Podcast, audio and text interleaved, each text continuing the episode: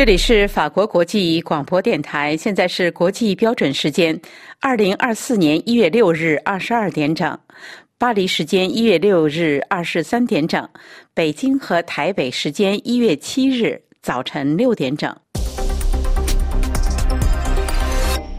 下面是新闻节目时间，首先播报今天新闻内容提要。访华的法国旅游部长。为在哈尔滨的巴黎圣母院冰雕节目，他希望中国游客能重新来法国旅游。二零二四德国趋势预测：乌克兰战争今年结束无望，德国民众对政府的失望还在加大。日经看台湾选举，柯文哲以直率赢得人心，但说到中国就模棱两可。丹麦预计二零二四年第二季度将向乌克兰移交 F 十六战机。听众朋友，大家好！二零二四年是中法建交六十周年，也是中法文化旅游年。一月五日，在中国冰城哈尔滨，作为两个国家的地标性建筑，北京天坛和巴黎圣母院携手共同拉开文化旅游年的大幕。访华的法国旅游部长在哈尔滨为巴黎圣母院冰雕节目。法国国内新闻电台报道说，法国旅游部长。格雷格尔揭幕巨型冰雕景观巴黎圣母院。旅游部长此行是希望中国游客能够重新来法国旅游。该台表示，中国游客钱包鼓鼓，肯消费，但三年新冠疫情使法国旅游业受到重创。虽然来自中国的游客数量有所增加，但远没有恢复到疫情以前的水平。随后，法国记者介绍了哈尔滨冰雕艺术。法国记者写道：“哈尔滨冰雪大世界园区是最受欢迎的活动之一，每年冬天都有数十万中国人前往哈尔滨参观冰雕节。今年参观者们涌向冰雕巴黎圣母院。为了这幅作品，一百七十人用了近两个星期的时间建造雕刻巴黎圣母院，栩栩如生。”冰雕工作人员告诉法国记者：“九月份结冰之后就开始准备了。首先用大型的机器将冰块切成块，然后一块一块的建造纪念碑，然后是雕刻家们对冰进行加工。”法国旅游部兴奋地表示：“最佳的方式是在哈尔滨给众人展现冰雕的景观，让他们了解最具代表性的法国景观。”一名参观者告诉新华社记者：“我之前在电影里看过巴黎圣母院，没想到在哈尔滨见到了它的冰雕景观，觉得非常惊喜。”江苏游客王小慧还说：“巴黎圣母院旁还有北京天坛，让他感受到了中西文化的交流。”法国旅游部长及代表格雷格尔一月五日在接受第一财经独家专访时说。对于访法中国游客的期待是回到疫情前每年平均两百万人次的水平。他还表示，二零二三年我们看到了持续且逐步的复苏，中国访法游客人次估计约为二零一九年的百分之三十五至百分之四十，但如今我们距离两百万游客的水平还很远。提及办入境签证的速度。二零二三年春天审批的时间长达三个月，新的目标是要缩短到三至四个星期。法国旅游部长宣布，将在中国各地开设十五个新的签证审批处。二零二四德国趋势预测。乌克兰战争今年结束无望，德国民众对政府的失望还在加大。请听本台特约记者从柏林发来的报道。新年到来，德国人对二零二四年的走势持悲观态度，认为乌克兰战争二零二四年无望结束。德国民众对政府的失望还在加大。根据德国电视一台二零二四年德国趋势预测，一千三百多名有投票权的受访者中，百分之八十七对乌克兰战争二零二四年会结束不抱希望，百分之七十五的受访者认为乌克兰首先必须自己决定什么时候该和俄罗斯进行谈判。对于红绿灯政府二零二四年能否继续生存，人们存在分歧。百分之四十九的受访者认为，红绿黄政府能挺得过二零二四年，但百分之四十一认为该联盟今年将解体，百分之八十二对政府的工作不太满意或根本不满意。德国民众对政府不满意，新年也有具体表达。本周四，社民党籍舒尔茨总理视察萨安州洪水灾情时，受到民众谩骂。也是本周四，立党籍经济部长哈贝克更是被愤怒的农民围堵在渡船上，无法下船。因财政预算危机，德国政府计划削减对农民的援助。数周以来，农民一直在为此举行抗议活动。这是柏林丹兰法国国际广播电台中文部专稿。在评论过赖侯两位台湾总统候选人之后，日经亚洲一月六日以专文报道台湾民众党总统候选人柯文哲认为他直率的言论赢得部分选民的支持，但在中国议题的模棱两可，使大家不确定柯文哲会怎样抵御中国的侵略。请听本台记者肖曼更详细的报道。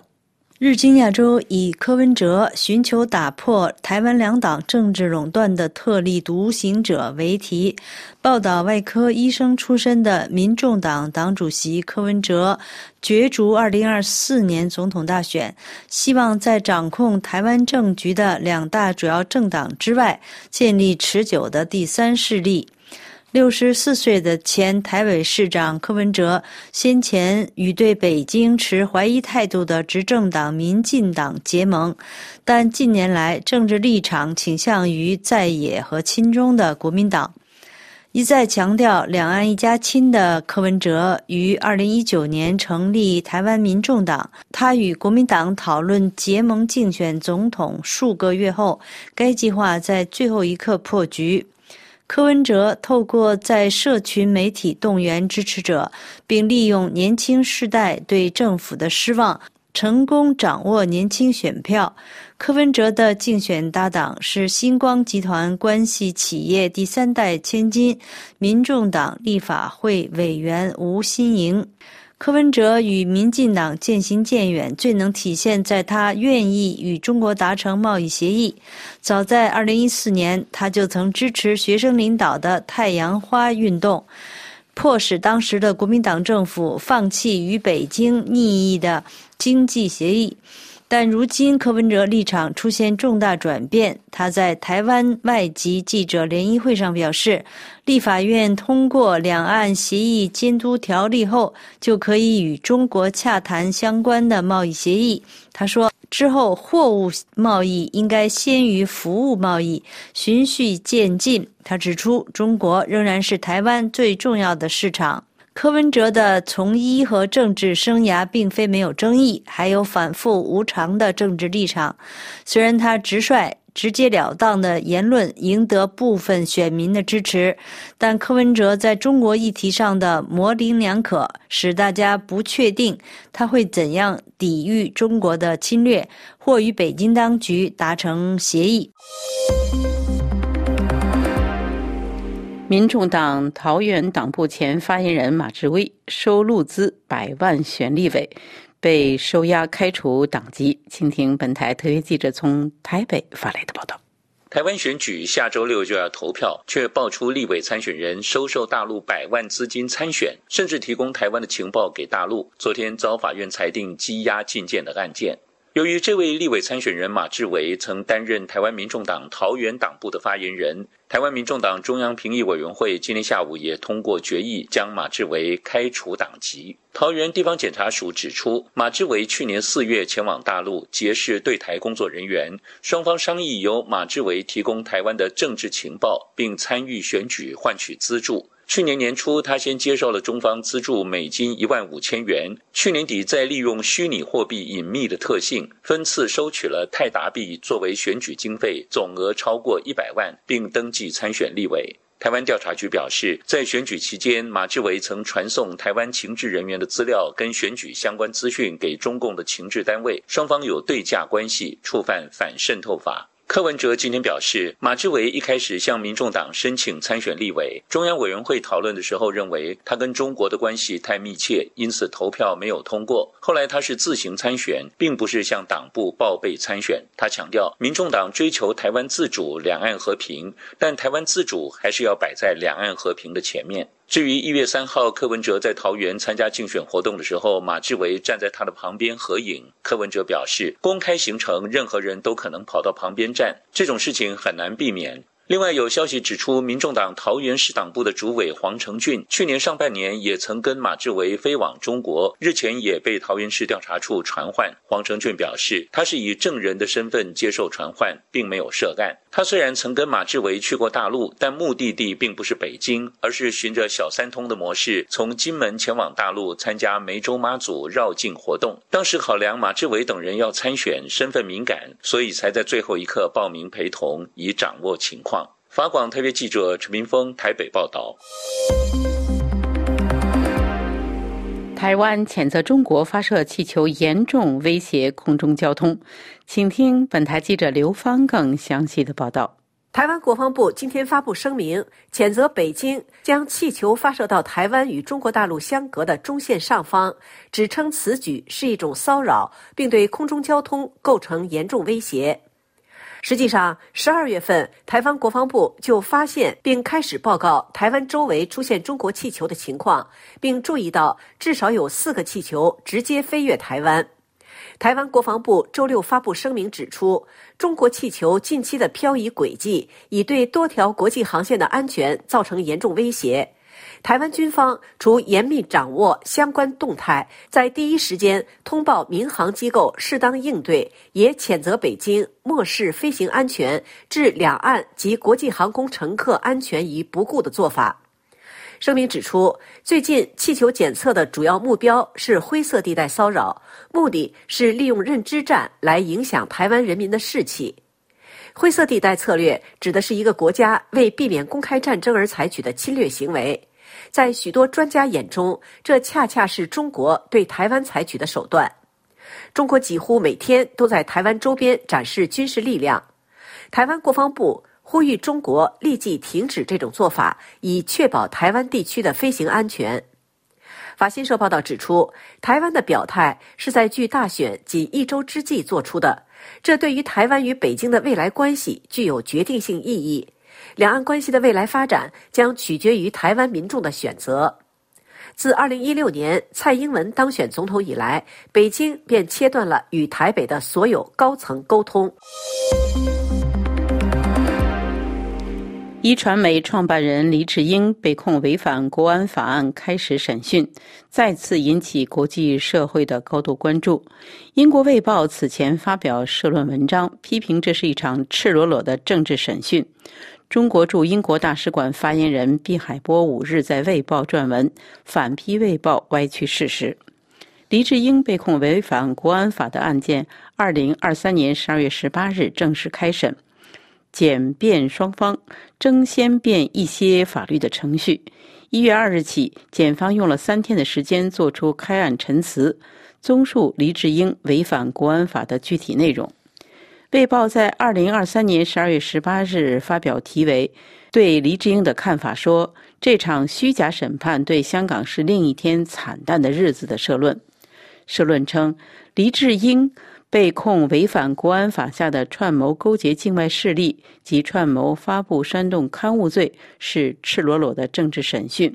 对于审讯会如何终结，没有太大的怀疑。国安法的定罪率是百分之百的，李志英极可能要在狱中度过他的余生。社论又指出，香港的自由及生活方式是受中英联合声明保障至二零四七年的。黎智英是英国公民，英国政府用了这么长的时间才回应黎智英案，是可耻的。中国驻英国大使馆发言人毕海波五日在《卫报》撰文反驳《卫报》的社论。文章称，《卫报》的社论指抹黑香港国安法，指政治干预导致外资撤离香港。听众朋友，以上是今天的新闻节目，谢谢各位的收听。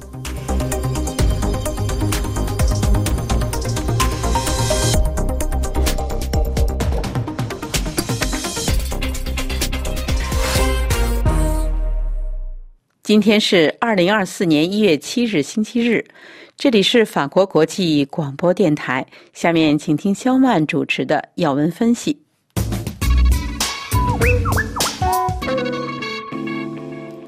听众朋友，俄罗斯使用朝鲜的导弹向乌克兰发动空袭，成为近几天国际舆论担忧的重点之一。但接踵而来的是有英国媒体报道，以色列在加沙走廊地区发现伊斯兰激进军事组织哈马斯握有大量中国制造的武器和装备，且品质精良，等级数量也前所未有。一名以色列情报单位消息人士告诉英国《每日电讯报》说，以色列国防军在加沙地区的调查显示。伊斯兰激进军事组织哈马斯握有大量中国制造的武器和装备，包括九五式突击步枪、八七式自动榴弹发射器、步枪瞄准镜，还有可用于美式 M 十六步枪的弹药筒以及军用通讯设备。以色列方面正在追查相关武器设备流向哈马斯的管道，包括是否经由第三方或是中国直送。但无论如何，发现哈马斯握有大量中制武器令人惊讶，因为在以哈战争爆发前，以色列和中国的关系非常好。这名人士还指出，以色列国防军发现的中制武器、火药和通讯设备品质精良，无论是等级或数量，对哈马斯而言都是前所未见。以色列军方还发现，这些武器附带具情报和通讯功能的装置，可能有助于哈马斯在其复杂的地下隧道系统内活动。中央社评论指出。过去，在反西方帝国主义的旗帜下，北京曾参与武装和训练巴勒斯坦组织。但在一九九二年，以中正式签署建交公报，宣布建立大使级外交关系后，北京对巴勒斯坦的支持减弱。目前，中国是以色列前三大贸易伙伴。以色列总理内塔尼亚胡任内，中国在以色列基础建设发展中扮演了重要角色，有中资或中企参与的项目，包括海港和轻轨网络。不过，与此同时，在以哈战争爆发前，中国在中东地区动作频频，试图扩大在政治、经贸、科技等领域的影响力，由于美国较劲之势。哈马斯去年十月七日突袭以色列，以色列于第二天正式对哈马斯宣战，打破了中国对巴以双方政策的平衡。北京对以色列的自我防卫权态度保留，对以色列的态度发生戏剧性变化，从表达好感、欣赏直转直下为反犹，且未曾公开明确的谴责哈马斯的暴行。北京正往与过去完全相反的方向给中国民众洗脑，速度堪称前所未见。以军在哈马斯控制的加沙发现大量中式武器一事，更给北京在中东地区带来外交与战略难题。英国媒体还报道，前北大西洋公约组织分析师、英国巴斯大学的资深安全事务讲师伯利对媒体指出，问题重点是出售军火的中方当时是否知道相关武器装备将流向哈马斯。尽管不属于重武器，以军发现的中制现代专业步兵武器装备的重要性仍不容小看。他举例，自动榴弹发射器既能大幅度提高哈马斯的打击致命率。考虑到伊朗参与训练和武装哈马斯，所以这位专家认为，伊朗很有可能在哈马斯取得相关武器装备的过程中扮演一定的角色。如果数量很大，这最有可能是国家级的行为者涉入其中，而这个国家级行为者最有可能是伊朗。一个可能的路径是，伊朗向中国购买，接着相关武器装备流向了哈马斯。综上所述，俄罗斯用朝鲜的导弹空袭乌克兰，引发全球寒蝉效应。哈马斯使用中国武器会导致何种的国际反应呢？令人拭目以待。听众朋友，以上是今天的要闻分析，由肖曼编播。感谢苏菲亚的技术合作，也感谢收听。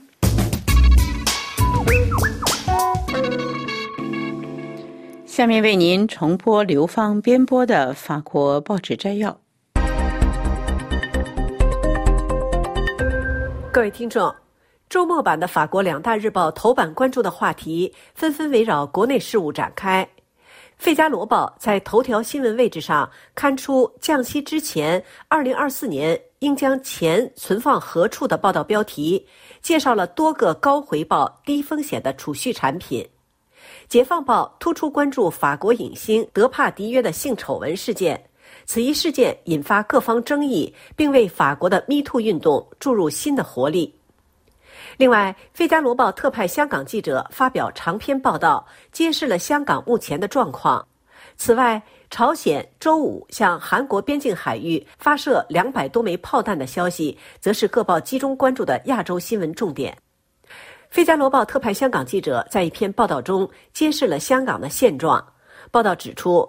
近年来，在北京日益扩大影响以及习近平倡导的新时代的背景下，大批精英人才逃离香港，许多外企也选择迁移。香港正在悄然地发生着变化。不过，这个昔日的金融中心正在重塑自身，以重现繁荣。虽然大批西方人告别了香港，但更多一批人却受到新丝绸之路的吸引而前往。一名法国的投资者表示，香港十分幸运，他将借助于来自海湾国家和俄罗斯的资金重新起飞。香港一直在变化，它是中国向世界展示的一个窗口。它的未来是大湾区，由红色战略家整合起来的大湾区将粤港澳聚集在一起，成为中国重要的出口枢纽，出口额堪比意大利。近年来，已有十四万四千多名港人选择流亡英国，导致香港劳动力空前缺失。不过，二零二三年在引进人才政策的推动下，此一现象有所缓解。从政治层面看，目前的香港已完全掌控在爱国者手中。一名不愿披露姓名的意见人士向《费加罗报》记者表示。尽管如此，香港仍不完全是一个中国城市，它继续保留着与中国的差异，因为这符合北京的利益。报道指出，无论如何，与意识形态日益封锁的中国大陆相比，香港仍在一定程度上享有令人羡慕的自由。脸书等社交平台以及国际媒体仍可在香港使用和查询。面对习近平时代的紧张局势，这座享有“东方之珠”的城市仍然是一个相对自由的地区，成为那些打算寻求喘息空间的大陆青年的向往之地。此外，朝鲜周五向韩国边境海域发射两百多枚炮弹的消息受到各报的关注。朝鲜在其西海岸发射了约两百枚炮弹，落在韩朝两国海上分界线附近。朝鲜声称此举是针对韩国举行军演做出的自然反应和反制措施，韩国则揭露此一行为为挑衅，并表示将采取适当措施予以回应。朝鲜向韩国西部海域发射炮弹后，位于韩国西部海域北端的白领岛和延平岛向当地居民下达躲避令。作为朝鲜的盟友，中国发出呼吁，要求保持克制，并希望各方避免采取加剧紧张局势的措施，以避免局势进一步升级。这是二零一零年以来朝鲜半岛最严重的一次军事升级，也是继朝鲜领导人金正恩发表一系列好战言论之后采取的行动。近天来，金正恩扬言要消灭韩国与美国。十二月底，朝鲜劳动党中央委员会会议结束时，金正恩下令为随时可能在半岛发起的战争做好准备，加快军事部署。在党内会议上，朝鲜领导人则表示，他不再寻求与韩国的和解与统一，同时强调说，由首尔和华盛顿引发的危机局势持续且不可控。二零二三年，朝鲜不顾联合国禁令，进行了创纪录的弹道导弹实验。该国还将其核国家地位写入宪法，并成功的试射了其武库中威力最大的洲际弹道导弹“火星十八”，其射程可达美国。以上是本台今天的法国报纸摘要节目，由刘芳选播，感谢收听。法国国际广播电台，请听福林编播的印太纵览。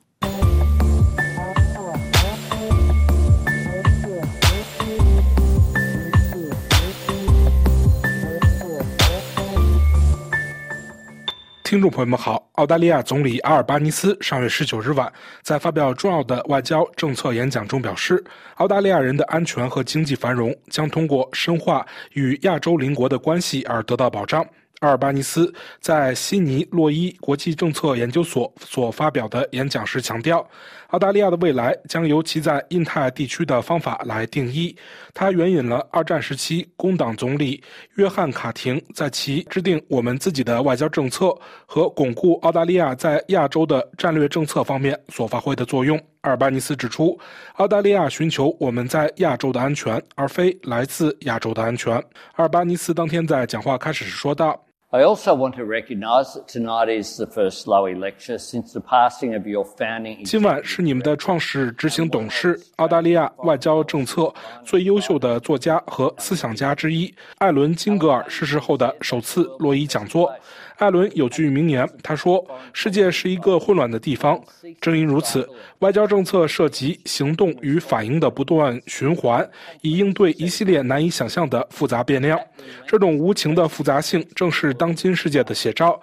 当今世界在经济上比以往任何时候都更加紧密的相连，但在政治上也更加破碎。阿尔巴尼斯说：“这个世界面临着新的潜在的冲突爆发点，旧的断层线，对基于规则的秩序的持续考验，以及对自由社会和开放经济的重新挑战。欧洲陆战持续不断。继哈马斯十月七日发动恐怖袭击之后，多中东地区的冲突在短短数月内夺取了数千条无辜生命。气候变化以及对各国经济、人口和边界稳定带来的风险，还有离我们最近的。”根本性的地缘政治变化和不断加强的战略竞争，在这个动荡不安的时代，维护澳大利亚的安全，意味着要应对各种紧迫而相互竞争的压力，处理复杂而瞬息万变的局势。然而，本届政府在这些时刻所做的决定，必须以行动和反应的循环为基础。我们所做的决定不能是一套毫无关联的反应，不能只看当今的结果。我们的行动必须以战略框架为基础，并以澳大利亚的未来和我们在世界上的地位为总体愿景。阿尔巴尼斯说，在我们执政的前十八个月里，本届政府对澳大利亚外交政策和国家安全的态度是：投资于我们的能力，投资于我们的关系，两者相辅相成。这反映了我们对澳大利亚利益的认可，同时也表明了我们对澳大利亚自主权的信念。在我们的地区，繁荣是由共同的机遇和稳定所驱动的，而稳定必须始终由集体责任来保障。这就是澳大利亚作为印太地区中等强国所能做出的贡献：维护本地区的规则与权利。在这里，每个国家无论大小都能自由追求自己的命运，确保自己的未来。在这个地区，每个国家的主权都得到尊重。每个人的尊严都得到维护，我们都为地区和平与稳定做出贡献，因为我们认识到，一个更加安全的世界对我们大家都有利。阿尔巴尼斯说：“人们常说，世界舞台上发生的一切与澳大利亚息息相关，但我们不仅仅是他人野心相互作用的旁观者，我们的外交政策也不仅仅是发生在我们身边事情的目录。澳大利亚在世界舞台上的一言一行都关系重大，关系到我们的安全、繁荣。”关系到我们称之为家园的地区的强大与稳定，这就是为什么我们必须坐在会议桌前，在辩论中发出自己的声音，让我们成为气候变化解决方案的一部分，重振我们在区域和多边论坛中的作用，恢复我们与太平洋大家庭的关系，使我们成为他们首先寻求的可靠伙伴。支持美国与中华人民共和国之间对话的基本准则，把对话放在我们参与国际和地区事务的核心地位，因为即使在存在争议的问题上，如果我们能够在决策层面直接、坦诚地进行交涉，我们总会取得更好的结果。优先考虑沟通而非对抗，并不意味着选择简单的方式。这并不是澳大利亚要退出国防与安全的艰苦工作。和平永远是艰苦的工作，而国防与安全是这项任务的核心。必须建设、维护、捍卫和捍卫和平。我们不需要回顾太遥远的历史，也不需要离开本土太远，就能提醒我们自己另一种选择所造成的毁灭性代价。这就是为什么，当我谈到投资于我们的能力和投资于我们的关系时，投资的概念是深思熟虑和重要的。首先，因为参与取决于我们的积极自主性。无论感情多么深厚，历史多么悠久，我们的双边和多边关系都不会自我实现或自我维持。他们是对我们承诺的全面考验。促进澳大利亚的利益并取得成果，需要资源和决心，需要时间和关注，需要耐力和耐心。其次，因为澳大利亚投资于我们的地区和世界时。我们会得到回报。和平红利是以本地区人民数十年的非凡增长和经济繁荣来衡量的。与其他从这一自由与公平框架中受益的国家一样，澳大利亚有责任维护和捍卫这一框架。这就是为什么，尽管我们与乌克兰相隔半个地球，但我们仍自豪地成为乌克兰军事和人道主义需求的最大非北约捐助国之一。我们与乌克兰站在一起，支持其勇敢的人民，同时捍卫一项基本原则：每个主权国家都有权在自己的疆界内享有安全，并决定自己的未来。我们对中东地区危机采取了同样的原则性做法。从我们得知十月七日发生这些恐怖袭击、这些可怕袭击的那一刻起，本届政府就一直谴责哈马斯，并呼吁释放所有人质。我们哀悼在这场冲突中失去的每一个无辜生命——以色列人和巴勒斯坦人，因为每一个无辜的生命都很重要。我们将将继续表明，在我们的社会中，偏见或仇恨、反犹太主义或伊斯兰恐惧症都没有立足之地。澳大利亚承认以色列有权自卫，而自卫的方式很重要。因此，我们呼吁以色列尊重国际人道主义法。这意味着必须保护平民和民用基础设施，必须允许人道主义援助送达急需者手中。最近，加沙敌对行动的暂停使一百多名人质获得释放，并支持增加向受影响的平民提供人道主义援助。阿尔巴尼斯说。澳大利亚希望看到恢复停火。我们支持国际社会为实现可持续停火所做的紧急努力。我们一直在说，这不能是单方面的。哈马斯必须立即无条件释放所有人质，他必须停止使用巴勒斯坦平民作为人盾，并放下武器。我重申我今年十月在议会中所说的话：哈马斯是敌人，而不是巴勒斯坦人民。哈马斯在加沙未来的治理中不可能扮演任何角色。加沙绝不能被用作恐怖主义的未来平台。我们任何人都不应放弃对最终目标的希望，即实现两国解决方案，让以色列人和巴勒斯坦人在国际公认的边界内安全繁荣的生活。阿尔巴尼斯说：“毫无疑问，澳大利亚未来的安全与繁荣将取决于我们在我们称之为家园的地区的参与力度和成功程度。”二战时期，约翰·卡廷前总理决定从中东召回澳大利亚军队，在巴布亚新几内亚与日本作战。这被广泛认为澳大利亚制定自己外交政策的开端。这也标志着澳洲的战略政策首次在亚太地区落地生根。当卡廷谈到所谓“澳大利亚之战”时，他明确表示：“我们必须为保卫我们的大陆和家园而战。”从那时起，将澳大利亚的战略政策立足于本地区，就一直是工党国防和外交政策的核心原则。当高夫惠特拉姆前总理与中国建立外交关系，并与东盟建立外交关系时，我们就看到了这一点。阿尔巴尼斯说，鲍勃霍克和保罗基廷前总理随后在泛区域的基础上扩大了澳大利亚的利益。他们首先建立了亚太经合组织论坛，然后通过基廷将其提升到包括整个环太平洋地区的领导人级别。陆克文前总理在此基础上扩大了东亚峰会的规模，并提升了二十国集团论坛的地位。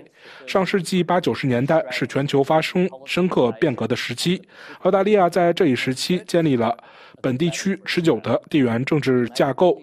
对于一个中等强国来说，这是一项了不起的成就。我们这一代人面临的挑战和机遇是巩固和扩大这些成就，秉承工党政府的优良传统，并以此促进澳大利亚人民的最佳利益。这意味着对现有的框架和论坛进行现代化改造，使其能够增强我们在经济、安全和能源方面取得新进展的能力，保持并加强战略平衡，以适应不断变化的地区，寻找深化双边关系的新机遇。阿尔巴尼斯说：“对本届政府而言，这项工作始于印度尼西亚。我很高兴地说，澳大利亚和印尼在达成防务合作协议方面正取得显著进展。这是维多总统和我在多个场合探讨过的问题。我们所取得的进展，尤其要归功于副总理兼防长马尔斯的工作。”根据国际法，这项新协议将具有约束力。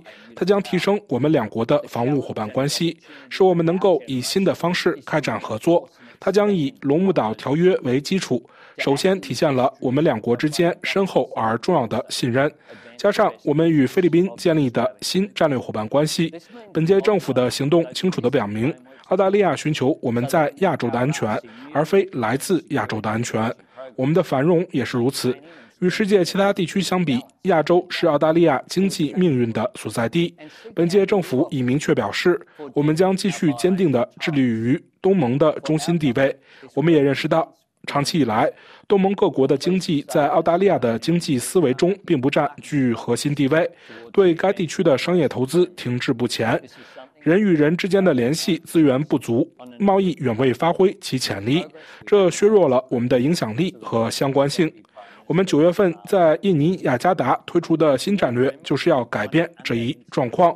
该战略名为“投资”，是尼古拉斯·摩尔提出的一系列战略建议，内容涉及能源转型、供应链适应力、更好的商业联系等各个方面。明年三月，我们将在墨尔本举办东盟澳大利亚特别峰会，届时我们将进一步推进双方的战略和经济伙伴关系。与东盟国家一样。澳大利亚和印度也是另一种长期以来未得到充分发展的关系。我们没有做足够的工作来将真正的感情纽带转化为两国人民和两国的经济的实际利益。令我感到非常自豪的是，澳大利亚政府正在通过双边渠道和重振四方安全对话机制，将我们与印度的伙伴关系提升到一个新水平，将我们共同的历史和文化转化为更强烈的共同事业感。包括更深入的战略合作，以维护印度洋和太平洋的和平与安全，努力实现我们在从清洁能源到高等教育等各个方面的伙伴关系的巨大潜力。阿尔巴尼斯说。我们的印度侨民在实现这一目标过程中，每一步都显示出他们的重要性和价值。我在此提醒我们，我们的多样性和社会凝聚力既是国家财富，也是国际资产。抓住这些新机遇，并不意味着放弃现有优势。澳大利亚不必在更深入的伙伴关系和更广泛的伙伴关系之间做出选择。我们可以，也必须两者兼顾。这就是为什么我们在加强与东南亚的安全和经济合作同时，还在巩固与日本和大韩民国的长期关系。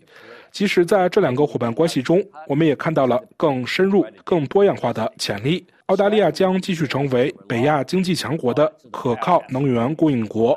我们将帮助推动这些国家向清洁能源转型，并深化我们的安全合作，因为能源安全就是经济安全，也是国家安全。阿尔巴尼斯说：“半个多世纪以来，澳大利亚一直是太平洋地区最大的经济安全和发展伙伴。我们以伙伴、邻国和平等的身份参与其中。我们尊重太平洋岛国论坛等机构，促进太平洋大家庭的团结。”在此，我特别要感谢外长黄英贤和国际发展与太平洋事务部长康罗伊的出色工作和非凡毅力。我们的邻国了解战略竞争的现实，也了解他们在建设更具韧性的社区和更强大的经济方面所面临的问题。我们必须参与应对这些相互关联的挑战。and strong economies. We must engage on those interconnected challenges. 听众朋友们，感谢您的收听，也感谢苏伦雅的技术合作。请在我们的英泰纵览栏目中查看本期节目的详细内容。这里是法国国际广播电台，下面为您重播今天新闻主要内容。访华的法国旅游部长为在哈尔滨的巴黎圣母院冰雕揭幕，他希望中国游客能重新来法国旅游。二零二四年德国趋势预测乌克兰战争年内结束无望，德国民众对政府的失望还在加大。日经看台湾选举，柯文哲以直率赢得人心，但说到中国就模棱两可。丹麦预计二零二四年第二季度将向乌克兰提交 F 十六战机。法国国际广播电台，请听呢喃编播的二零二四年奥运特别节目。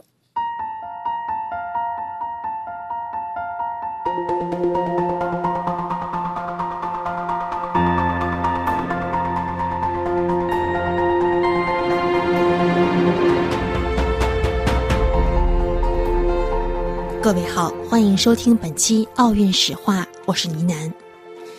在上期奥运史话栏目当中，我们聚焦了1980年莫斯科奥运会。在那一场奥运会上，六十余个国家响应美国总统吉米·卡特的号召，缺席了苏联所举办的奥运会，以此来抗议红军入侵阿富汗。在这一期栏目当中，我们一起来看看1984年的洛杉矶奥运会。这一场奥运会的关键词仍然是抵制。一九八四年洛杉矶夏季奥运会正值冷战，遭到苏联和大多数共产主义国家的抵制。抵制是克里姆林宫对四年前美国及其盟友抵制一九八零年莫斯科奥运会的回应。由于1979年苏联入侵阿富汗，约五十个国家抵制了莫斯科奥运会。这一次，在洛杉矶，苏联以及其大部分盟友都缺席奥运赛场。参赛的则有首次参加奥运会的中华人民共和国、铁托所领导下的南斯拉夫和齐奥塞斯库的罗马尼亚等。这些国家的参赛，尤其是罗马尼亚的参赛，是否是其独立于莫斯科的标志呢？亦或是有利可图的行动？围绕着罗马尼亚参加本次洛杉矶奥运会的一些谜团，我们在本台罗马尼亚语编辑部的带领下，走进这一期话题。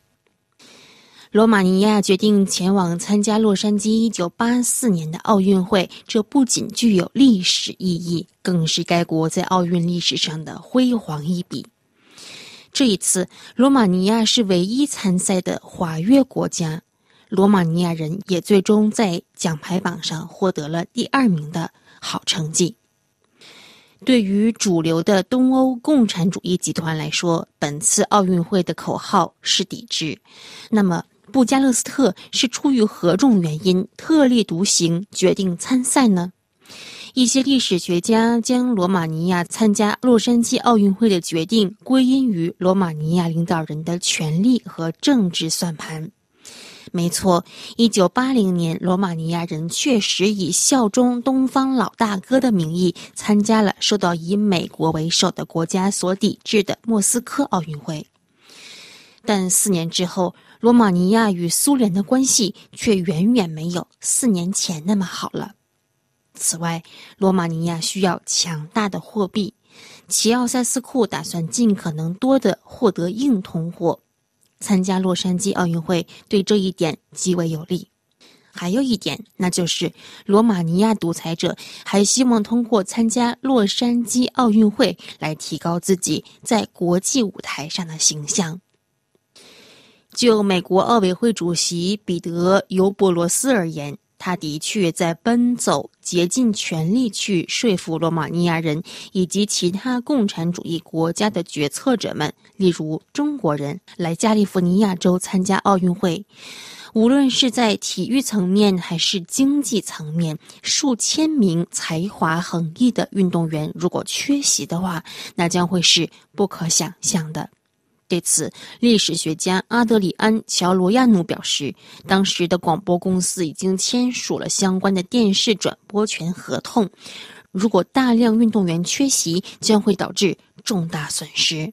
经过国际奥委会、罗马尼亚奥委会和布加勒斯特共产党政府之间的谈判，在齐奥塞斯库的批准之下，罗马尼亚人获得了约十二万美元的奥运代表团旅行与下榻经费，这是对罗马尼亚有利的一个决定。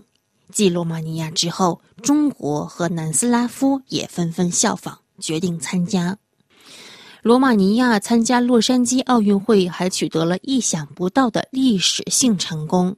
从1984年往前数，从1984年往后看，罗马尼亚都从未像1984年当年那样获得如此多的奥运奖牌。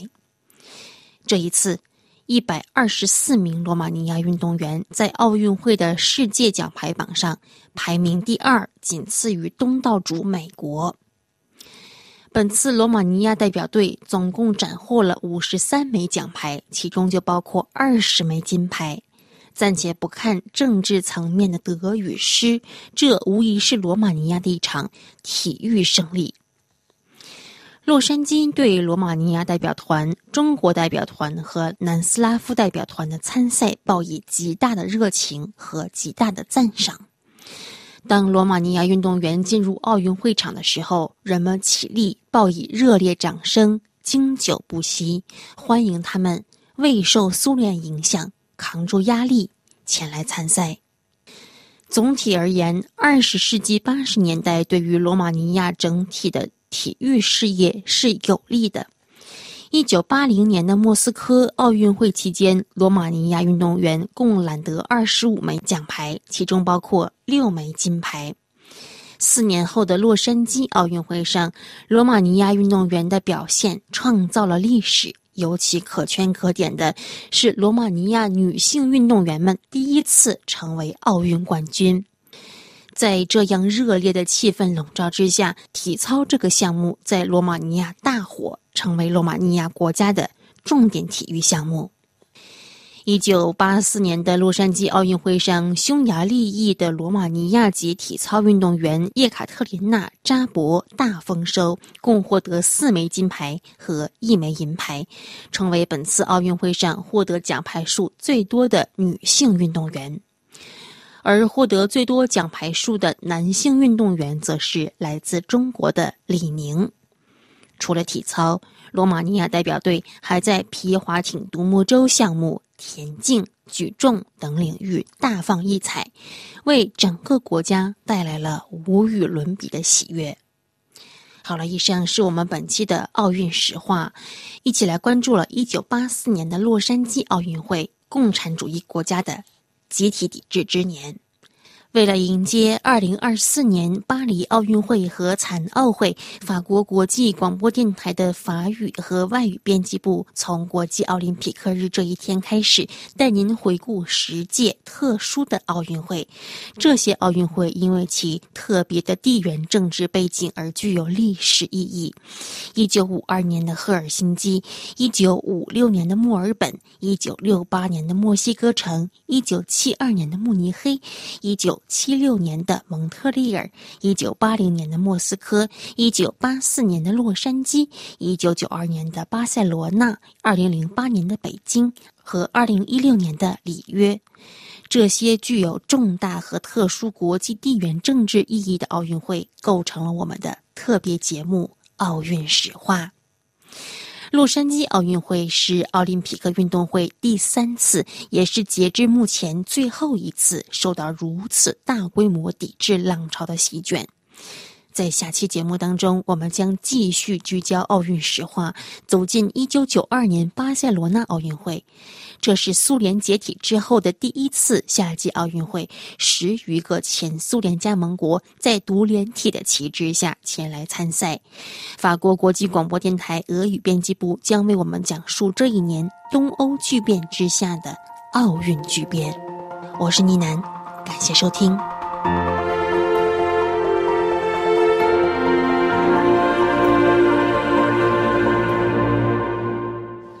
这里是法国国际广播电台。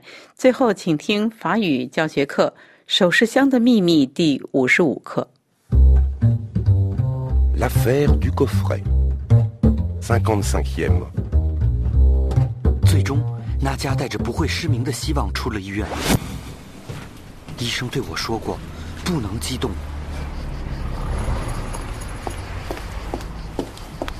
Lucas, notre taxi est là, viens. Nadia nous attend. Oui, j'arrive.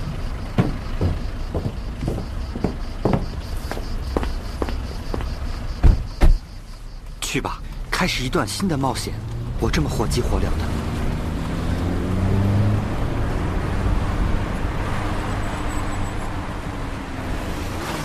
Non, mais qu'est-ce qu'elle fait cette moto Ah, Anne, regarde, c'est Jean-Pierre. Jean-Pierre, à Marseille Aïe aïe aïe, il sera à l'hôpital avant nous. Jean-Pierre 将抢在我们之前到医院，要从他的爪子里救出娜迦。Et voilà le clos du clair regard. Tenez, merci monsieur.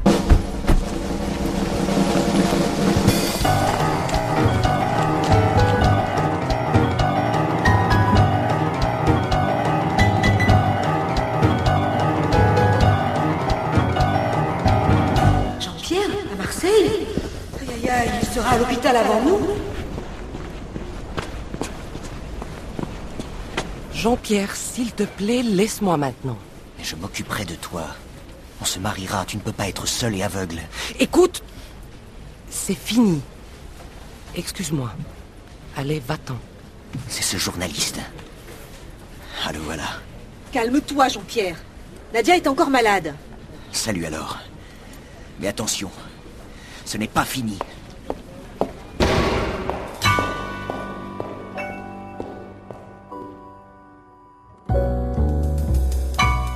Nadia, ça va?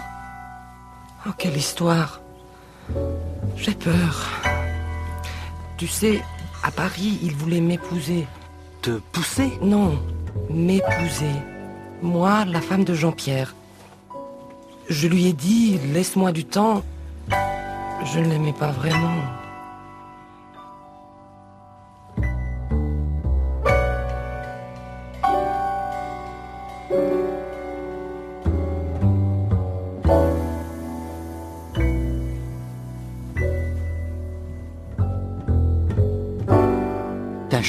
关于和让皮埃尔在博物馆的谈话。这不是一个阴谋，这是在求婚而已。娜迦和让皮埃尔有一段故事，但他不真的爱他。对了，我回忆起来了，我们在首饰箱之前的调情。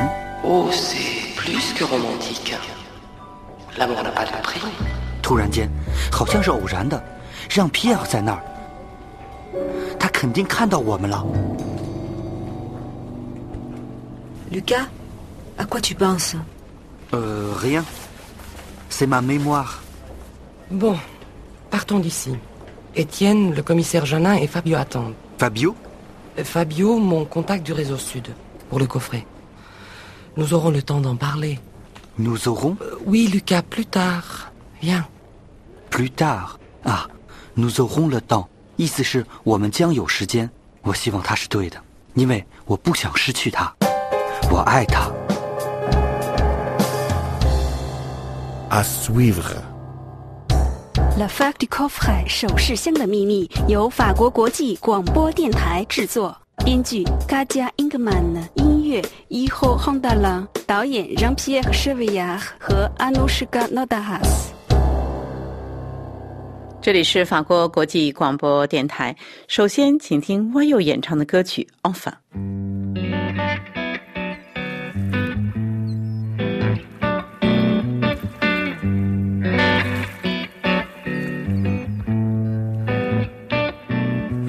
Enfin,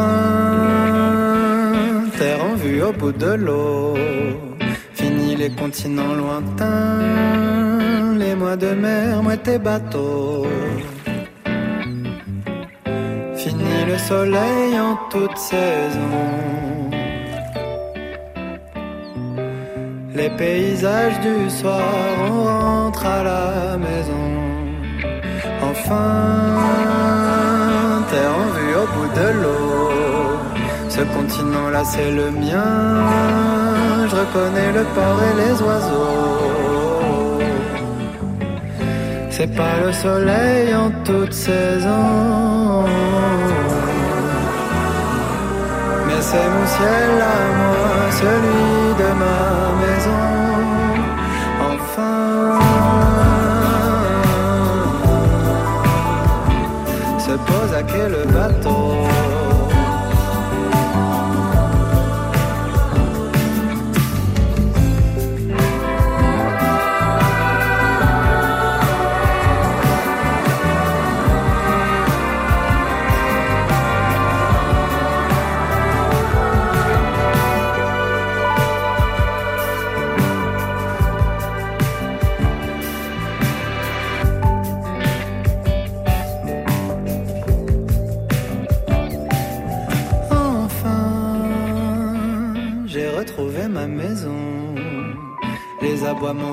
De chien, le coucou qui répète son nom. C'est pas le calme des bateaux, mais c'est mon calme à moi, celui de ma maison. RFI,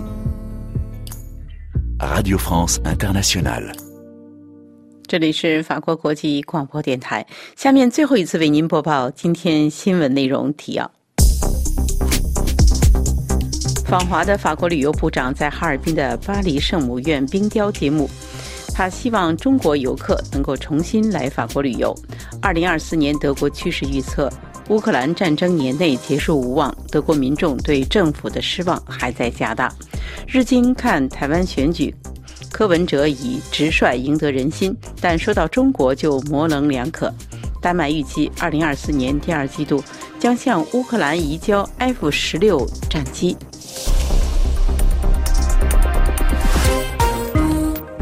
这里是法国国际广播电台，听众朋友，本台对亚洲的第一次华语节目播音到此即将结束。本次节目由小乔为您主持，特别感谢苏黑亚的技术合作。更感谢大家的忠实收听。最后，我们一起来欣赏女歌星巴哈巴哈布哈维演唱的歌曲《自我祈祷》，Prière pour soi。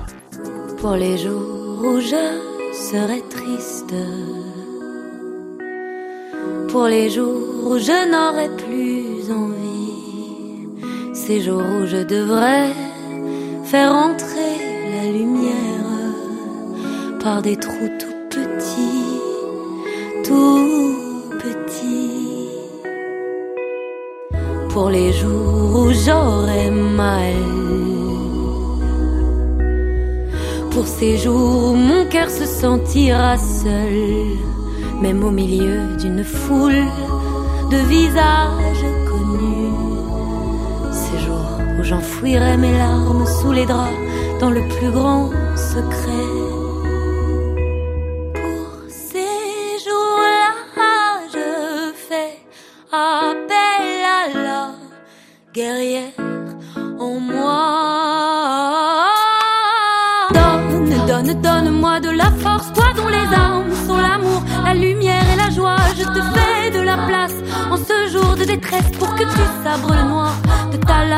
Donne, donne-moi la force de retirer de ma tête les pensées qui oppressent, les histoires qui me peinent, les gens qui m'ont blessé et les faux que je laisse pour me délester, me renouveler sans cesse. Pour ces jours, je fais le vœu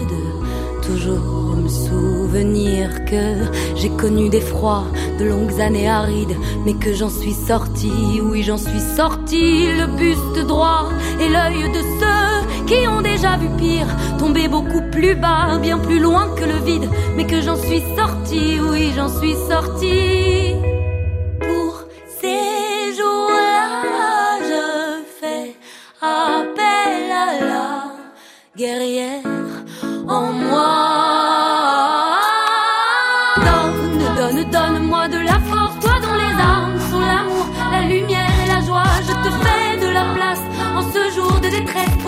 sabre le noir de ta lame de fer. Oh, donne, donne-moi la force de retenir.